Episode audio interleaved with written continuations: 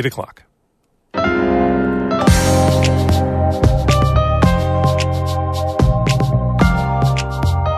Good morning. This is Northern Light for Friday, June 30th. I'm Monica Sandreczki. And I'm Todd Moe. With the wildfire smoke from Canada covering the North Country, air quality index rose above 150 to an unhealthy rating for much of the region yesterday. So if it's smoky out, we're, we're not going to want to open our windows. You want to keep things closed down. You can also use a portable air filter, like a HEPA filter. You can run your air conditioner, but not bringing in the outdoor air. Also, the North Country's congressional representatives are praising the Supreme Court's decision to strike down affirmative action. But the chancellor of the SUNY system says the state's universities are contim- committed to diversity on campus. Plus, one benefit of small town life is that people step in to help each other out. In Saranac Lake, that's become a tradition when local businesses move location when I started telling people that we were moving, everyone's like, "Oh, did you know Mark from Ampersound did this bucket brigade? Oh, Mark Kurtz and Barb, she did the moving party when she moved from Dorsey Street to this location." And so it's just like, this is the way. All of that and more is coming up on Northern Light. Stick with us.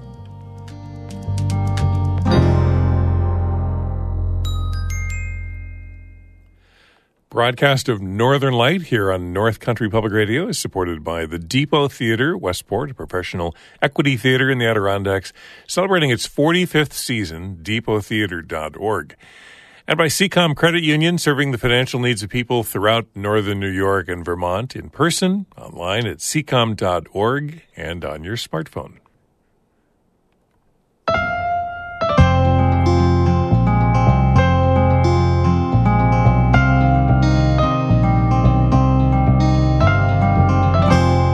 This is Northern Light. I'm Monica Sandreczki. And I'm Todd Moe.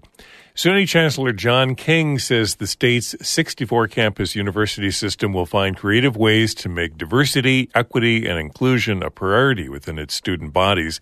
That comes after the U.S. Supreme Court decided to strike down racial and ethnic preferences in college admissions.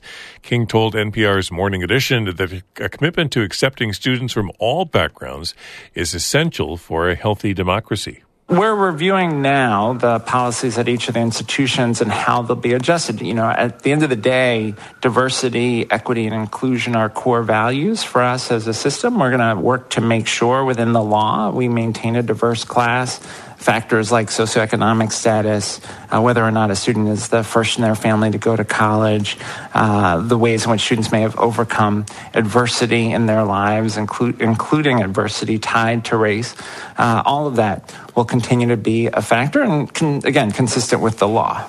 Meanwhile, the North Country's congressional representatives yesterday praised the Supreme Court decision striking down affirmative action in college admissions. Congresswoman Elise Stefanik called the move a quote, major victory for the American dream and all students. Fellow Republican Claudia Tenney said on Twitter the court had ruled, quote, against racism in college admissions. But advocates for affirmative action say the move is a step backward for racial progress and diversity in higher education. President Biden criticized the ruling and urged colleges and universities to continue to pursue diversity on their campuses. Smoky air is back in the North Country due to the wildfires in Quebec. The air quality is rated unhealthy for parts of the region this morning and unhealthy for sensitive groups throughout most of the North Country. You can find the latest air quality index for where you live by going to airnow.gov. Andrea Ferro is a professor of environmental engineering and an air quality expert at Clarkson University in Potsdam. She told David Sommerstein the smoke you're seeing and smelling is a mix of gases like carbon monoxide and fine particles. That particulate matter, she says, is most concerning for our health. First of all, there's a lot of it. When the, the trees and the vegetation burn, they don't combust completely. There's a lot of carbon in it, uh, but then other compounds. And so you're breathing this and it gets deep into your lungs. It also can get into your uh, bloodstream and reach your organs. You know, we've we have various levels and we're announcing these on the radio, unhealthy, very unhealthy, hazardous. Um, how should we think about our own risk? You should assess your risk personally, uh, and the air quality index gives you good indication. So um, if it's under 100, then uh, that's moderate risk. Really, under 50, you have uh, good air quality.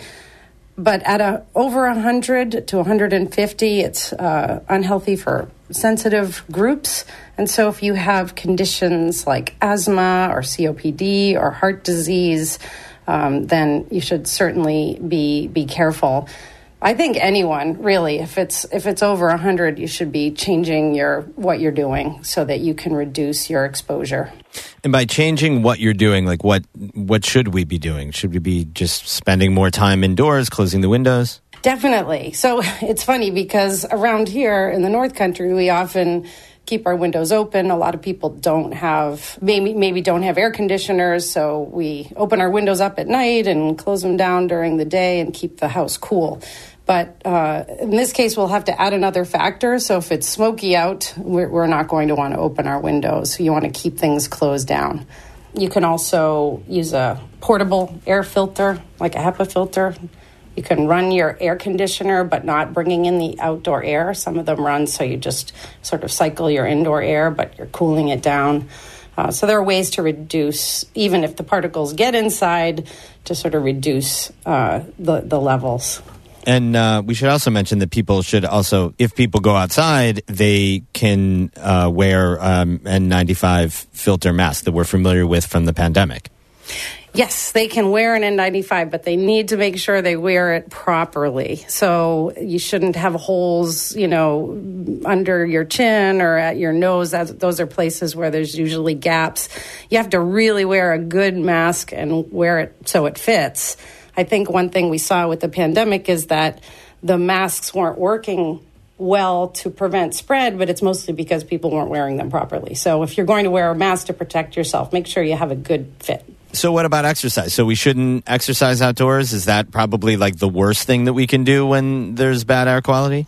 You definitely don't want to exercise outdoors if you can prevent that. So you can time it. so one thing that's happening here is we see we have bad air quality days and good air quality days. It's because the air is coming from different directions. You know, so right now we have fires in Canada, so when the air is coming from Canada, we're getting uh, these poor air quality days from the wildfire smoke. So um, you can time your exercise so that you're exercising when the air quality is good. I think it's important to mention that people, you know, feel immediate effects from the wildfire smoke. Maybe they get itchiness in their eyes or irritation when they're uh, breathing, shortness of breath but there can be more serious effects that we need to think about so that we really are careful about this exposure and trying to reduce it. So, if you have asthma or COPD or heart disease, these conditions can worsen. And also, there's um, potentially effects with neurological disease. Uh, so, this is a current area of research where um, exposure to smoke, definitely smoking in traffic, but we're looking at wildfire smoke too, can, can be associated with uh, neurological disease like Alzheimer's, Parkinson's, and even cognitive performance. And so this is likely going to become something that's more a part of our lives, checking the airnow.gov uh, map to see what the air quality is in our area and sort of responding accordingly. I think so. You know, it's something that we haven't really had to worry about too much in the past, but I think some of us are getting used to doing that now. When you leave the house in the morning, deciding to, you know, what, how do I set up my house? Um, when you go to bed at night, should I keep things closed down? Andrea Ferro is a professor of environmental engineering at Clarkson University. She spoke with David Sommerstein. You can find a chart with the different air quality levels and how you can alter your routine accordingly on our website, ncpr.org.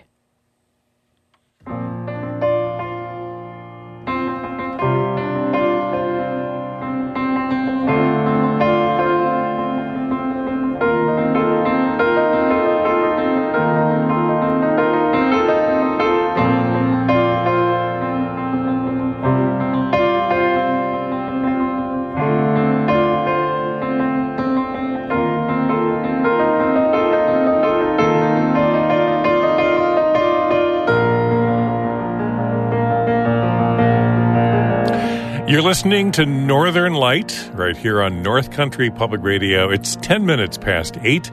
Good morning. I'm Todd Moe. And I'm Monica Sandreczki. Just ahead, grant money going to two venues in the Adirondacks is good news for the future of visual and performing arts. We'll talk with the leaders at Pendragon Theater and the Lake Placid Center for the Arts coming up in just a few minutes here on Northern Light. Also, NCPR, NCPR's fiscal year wraps up today. Your support is what keeps this community resource strong. Make the news, the information, the music, the conversations that you get on NCPR possible with a contribution at ncpr.org slash give.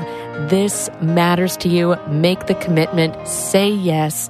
Give now at ncpr.org slash give. And thank you from all of us at North Country Public Radio.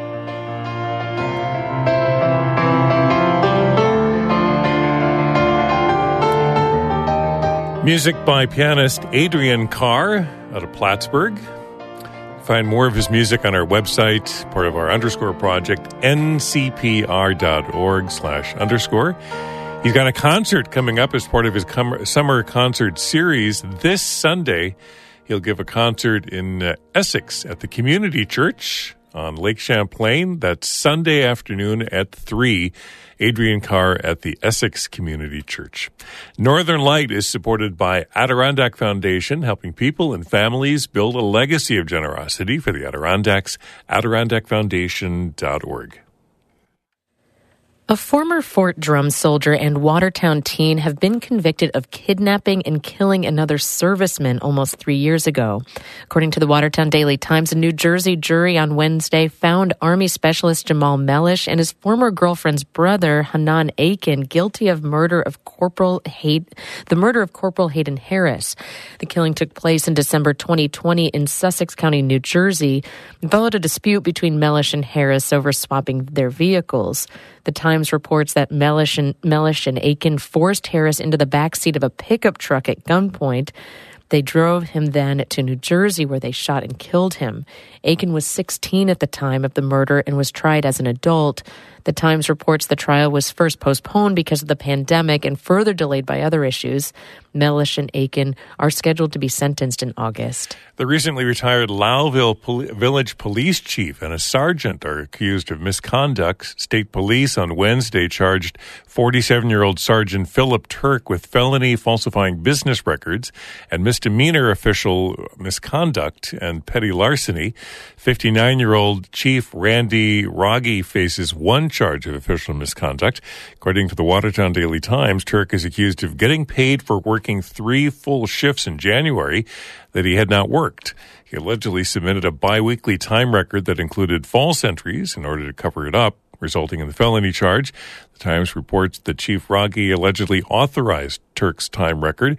The arresting document says that in doing so, he was, quote, knowingly demonstrating a severe lack of supervisory oversight. The two are scheduled to appear in Lowville Town Court on July 6th.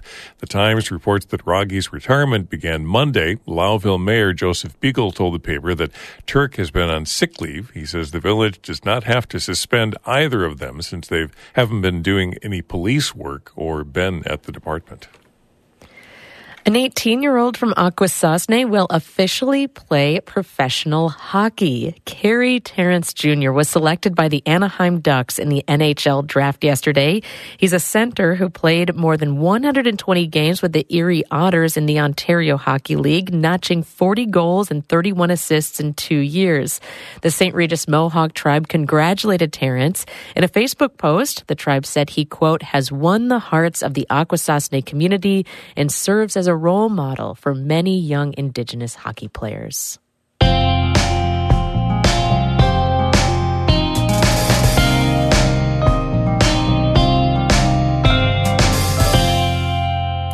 One benefit of small town life is that people step in to help each other out. In Saranac Lake, that's kind of become a tradition when local businesses move from one location to another. Earlier this week, folks gathered at a consignment shop that was moving to a new storefront. Emily Russell happened upon the action and has this story. Main Street Exchange sells secondhand clothes, shoes, and household items. It's been open in Saranac Lake for more than a dozen years.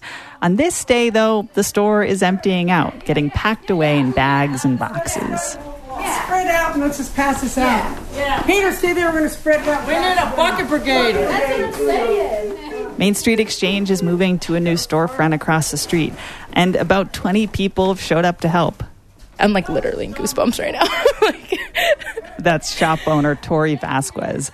Today, she's also kind of like a director, telling folks what to pack up and where to put it all. um, so now we're just gonna start clearing out the craft room.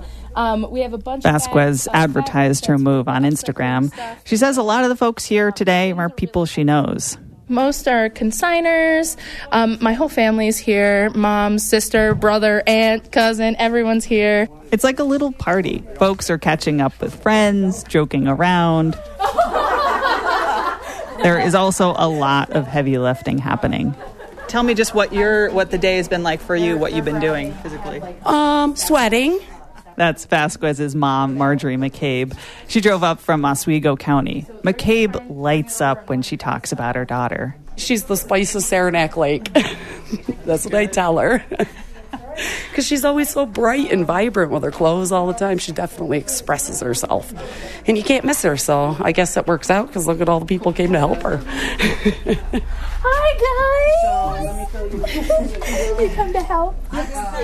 Everyone I talked to here today says this is just what happens in Saranac Lake. Locals answer the call to help their neighbors. Vasquez says this kind of community move actually has a history here in the village. When I started telling people that we were moving, everyone's like, "Oh, did you know Mark from Ampersound did this bucket brigade?" So we can start lining up now, about six feet apart. Like. That was back in 2011. A video on YouTube shows hundreds of people lining the streets of Saranac Lake. They passed box after box from the old Ampersound music store to its new location. I saw the real true spirit of this town come alive when we moved Ampersound from Woodruff Street, very close to where we are now, down to Upper Broadway. That's Marty Rowley, also known as the king of this year's Saranac Lake Winter Carnival. When Rowley heard that Main Street Exchange was having a moving party, he couldn't resist. As the saying goes, many hands make light work. I'm doing fairly easy work. We're just moving stuff from one store, and I'm moving it into a car that goes or drives around to the basement of that other store. Yeah. All right, the black shelves will go as close to the tables as possible. Vasquez is really excited about her new storefront. This time around, she says it's going to be more than just a local consignment shop. I have plans on creating a maker space clubhouse event space kind of room. For anyone who knows Vasquez, this will not come as any kind of shock. She's super involved in Saranac Lake, serving on committees, hosting fashion shows during Winter Carnival and the Pride Festival. Vasquez also wants to fix up and sell some of her consignment pieces online, bringing Main Street Exchange to the world. Now I have a space because here I was like putting up racks in the middle of the store and sewing on the counter and stuff. So, yeah, it's going to be a good growth for us. For Vasquez, this shop was originally just a job out of college. Then it morphed into her own business when she was just 21 years old. Vasquez is 24 now, with another big adventure ahead of her and a lot of folks willing to help out along the way. Emily Russell, North Country Public Radio, Saranac Lake. Main Street Exchange opens in its new location in downtown Saranac Lake tomorrow.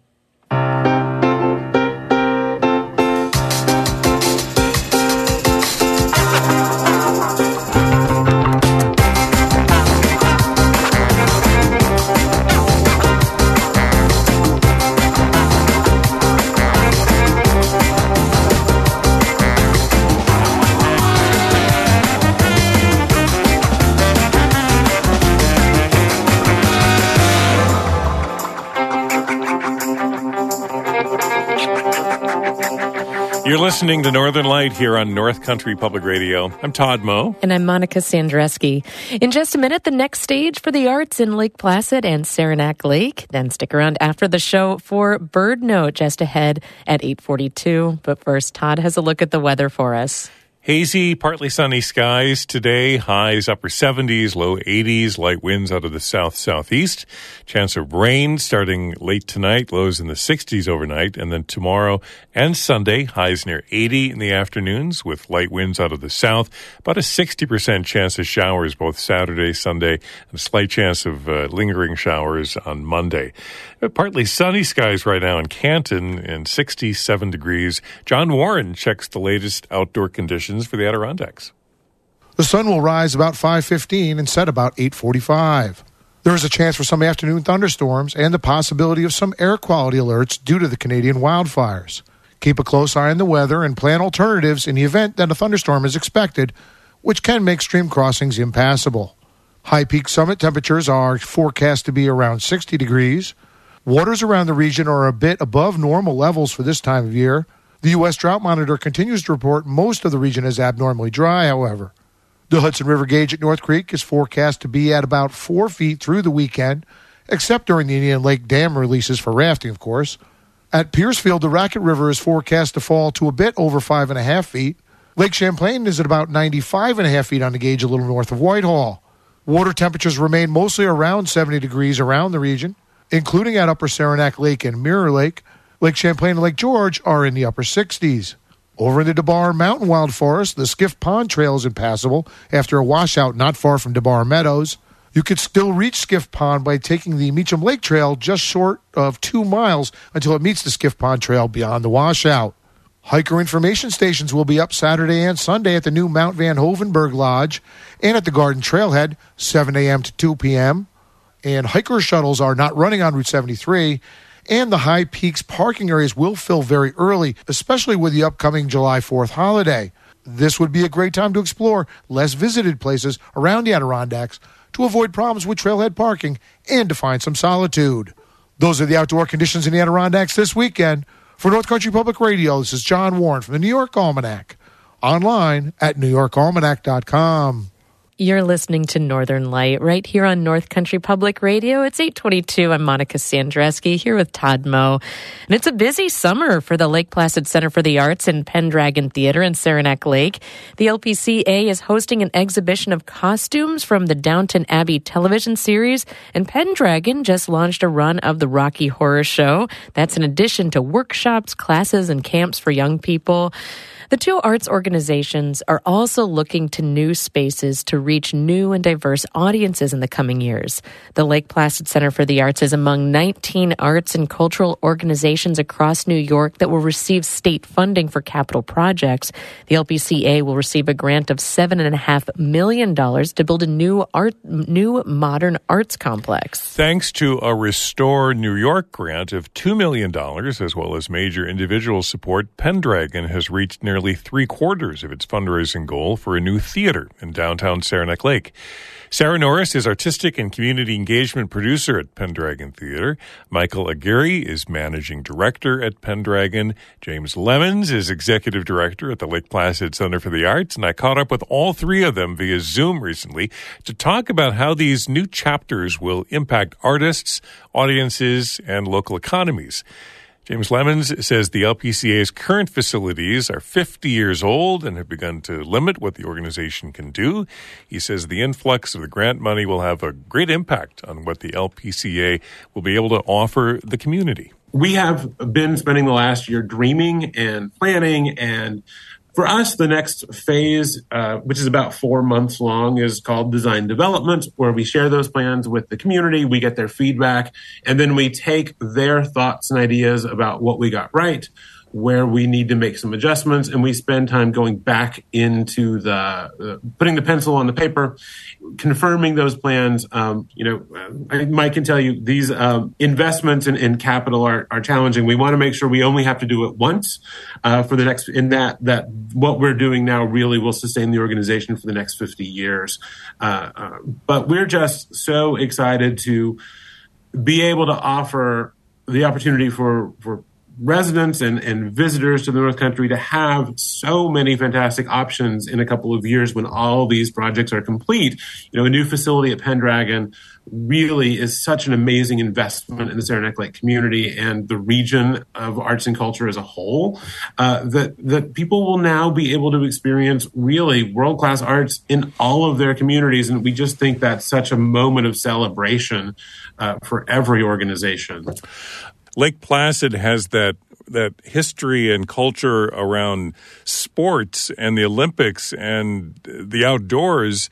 And this represents yet another facet of life in, in Lake Placid. There's been such an investment rightfully so, in making sure our Olympic heritage and our Olympic history is really honored and, and sustained over the future uh, years.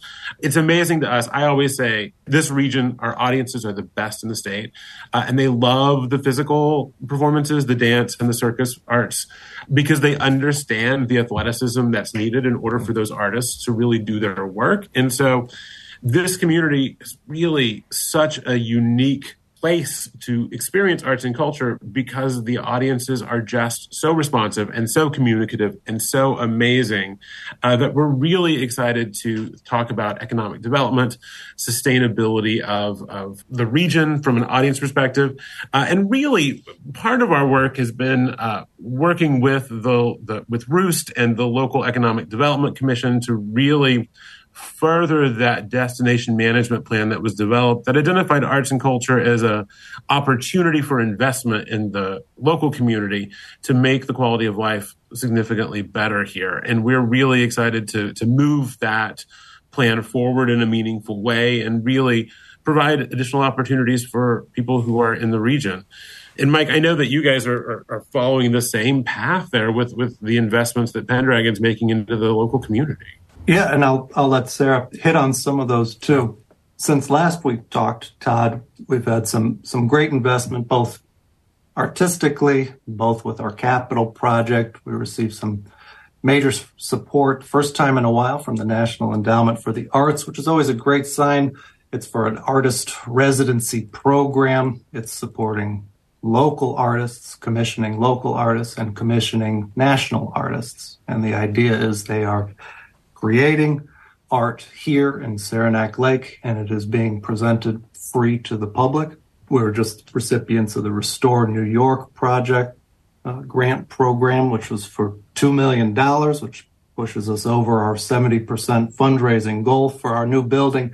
James is in another place at the moment, but he hits on he hits on an idea that we spent a number of years talking about now, which is sustainability and how are we serving the artists in the area? How are we serving the community members who have put in 40 years already to make Pendragon what it is?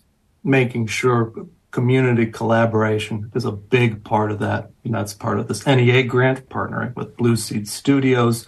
We want our new venue and our new space to be somewhere that Pendragon is creating work we want to create, but also it's a place that community members, community artists, organizations are also taking advantage of a unique state of the art space.